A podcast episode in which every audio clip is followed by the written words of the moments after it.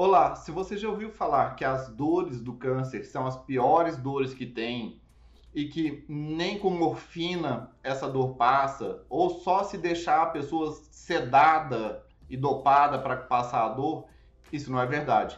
É possível ter um controle da dor e reduzir os medicamentos de uma maneira extremamente considerável e ter um controle excelente da dor com cirurgias de técnicas neurocirúrgicas. E se você quiser saber mais como isso é feito, o Dr. Vitor Rosseto, neurocirurgião, especialista em dor da Clínica Regenerate, vai falar mais sobre isso hoje. Olá, eu sou o Dr. Vitor Rosseto, sou médico neurocirurgião funcional. Trabalho na Clínica Regenerate e sou médico assistente do grupo de dor do Hospital das Clínicas de São Paulo.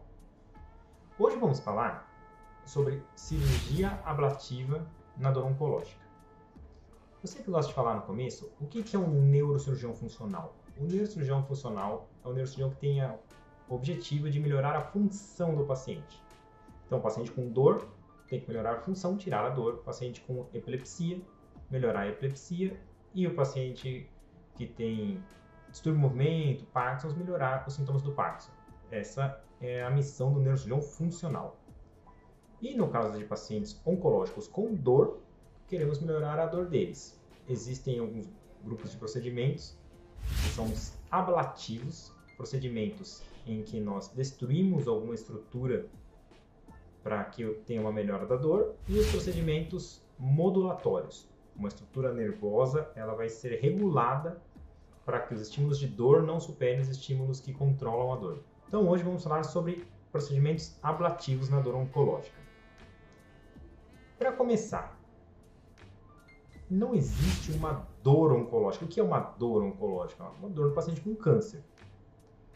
Não existe um remédio específico, ah, vou dar um remédio para dor oncológica. Não, existe um paciente com câncer que tem dor e a gente vai tratar a dor dele como ela se manifesta. E como todo paciente com dor, a gente trata a dor pelo tipo de dor e não como é, origem de dor. Ah, é um paciente com câncer, então eu tenho que tratar a dor desse jeito fixo. Não. O paciente com câncer pode ser como qualquer dor crônica. Pode ter uma dor de nervo, uma dor neuropática, pode ter uma dor nociceptiva, que é uma dor de um, como se fosse uma fratura, uma estrutura que está sendo pressionada. E ele pode ter uma dor disfuncional ou nociplástica, que é uma, um erro de interpretação da dor, como uma enxaqueca. Ter câncer não protege como, contra a enxaqueca, pode acontecer. Então definimos o tipo de dor do paciente, vamos para o tratamento medicamentoso, que é a, a nossa primeira arma. É, os pacientes oncológicos, quanto mais grave, mais dor eles têm. Então, quanto mais avançado o tumor, mais dor. Pode não ser muito abordado nas consultas, mas é um, um, um sofrimento que é muito importante. E o tipo de dor também influencia no tratamento medicamentoso. Quando nós temos dores de que nociceptivas, elas têm uma melhor resposta dos que as dores de nervo, as dores neuropáticas. Pois o tratamento medicamentoso é diferente. É, nos anos 80, até os anos 80, se tratava cada um do jeito que queria. Não existia uma padronização de tratamento da dor. Até que a OMS fez uma escala progressiva de analgesia, que é a escala analgésica da OMS, e isso padronizou o tratamento da dor, tanto dor oncológica quanto dor não oncológica. Eu já tinha, eu começava com um analgésico mais simples, depois progredia, anti-inflamatório, opioide fraco e ia ser uma progressão gradual que serviria para todos os tipos de dores. Isso melhorou muito o tratamento de dor, também das dores oncológicas. Só que nas dores neuropáticas, é, esse tratamento não é muito eficaz. Então, a importância do médico na identificação do tipo de dor em tratamento medicamentoso entra aí. Ele tem que identificar corretamente o tipo de dor para fazer o tratamento mais adequado.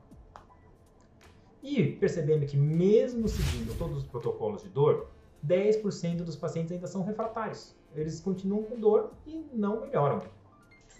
Com isso, foi até atualizada a escada analgésica, que ganhou um ponto a mais, que é, depois que a gente chegou na medicação mais forte, temos os procedimentos, bloqueios, modulações e ablações. Podemos lesar um nervo e tratar esse tipo de dor.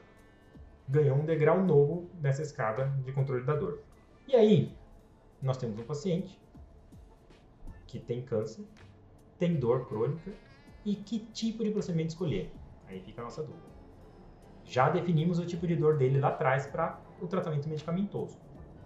Agora é definir o tipo de tratamento cirúrgico, de, de intervenção.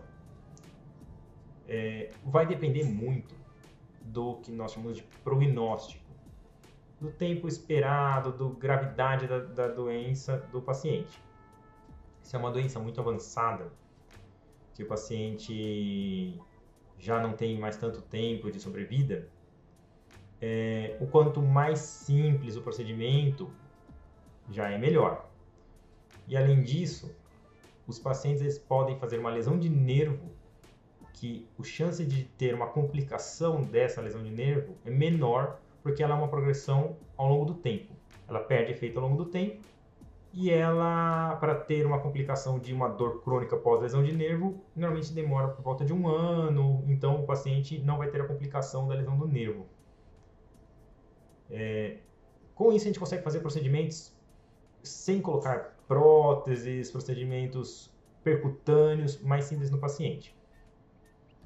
Os procedimentos mais realizados de ablação no paciente oncológico são os procedimentos para dores viscerais, dores das vísceras abdominais, que nós chamamos de simpatectomias.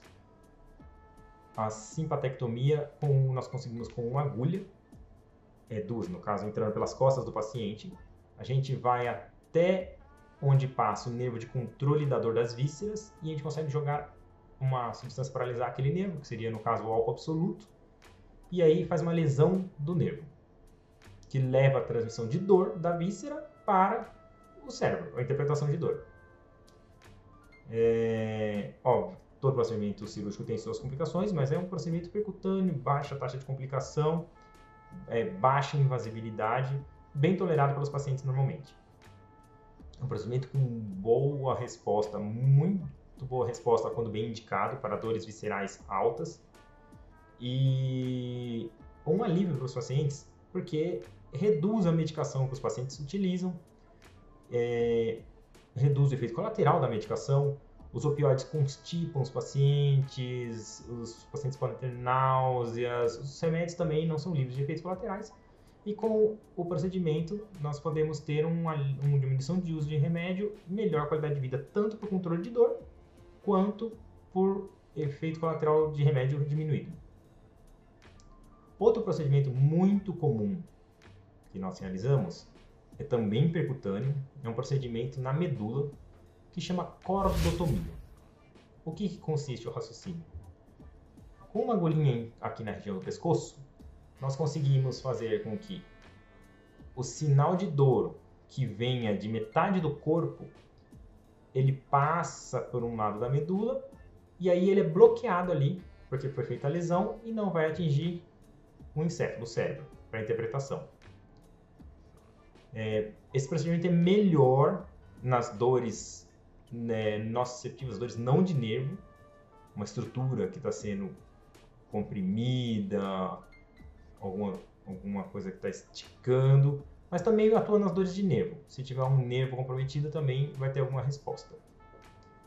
É, ele foi descrito para lesões torácicas, mas pode ser realizado para qualquer lesão abaixo da região cervical unilateral, porque nós realizamos apenas de um lado. Se realizar o procedimento dos dois lados, existe um risco de alteração respiratória.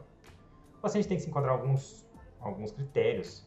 É, ele tem que tolerar fazer um procedimento acordado, conversar com a equipe, é, apesar de ser uma agulhinha, é um procedimento que precisa de uma colaboração do paciente, o paciente não pode estar confuso, tem que conversar com a equipe durante o procedimento e tolerar ficar de barriga para cima por volta de uns 45 minutos.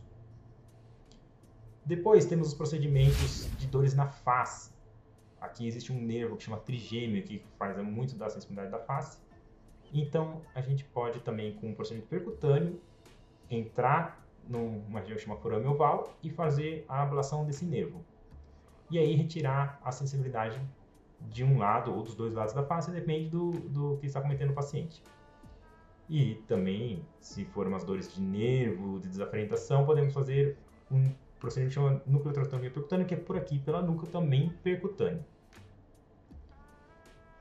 Então, o que nós temos das, dos procedimentos é, para dor oncológica ablativos é um, não devemos ficar esperando um paciente que tem uma vida mais curta, oncológica, sofrer, sendo que a gente tem um procedimento que pode melhorá-lo com o pensamento de, ah, já o paciente já está no fim da vida, então não vamos fazer mais nada, vamos deixar como está.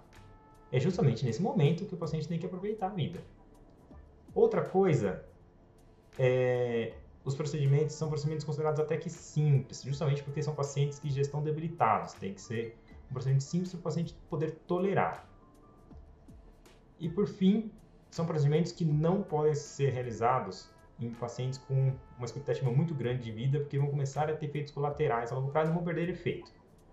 Então, não é recomendado fazer um procedimento que vai perder efeito, então vai melhor fazer um procedimento mais duradouro nesses casos.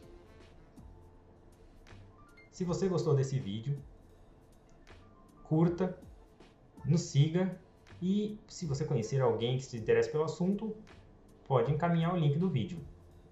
Obrigado pela atenção e até a próxima!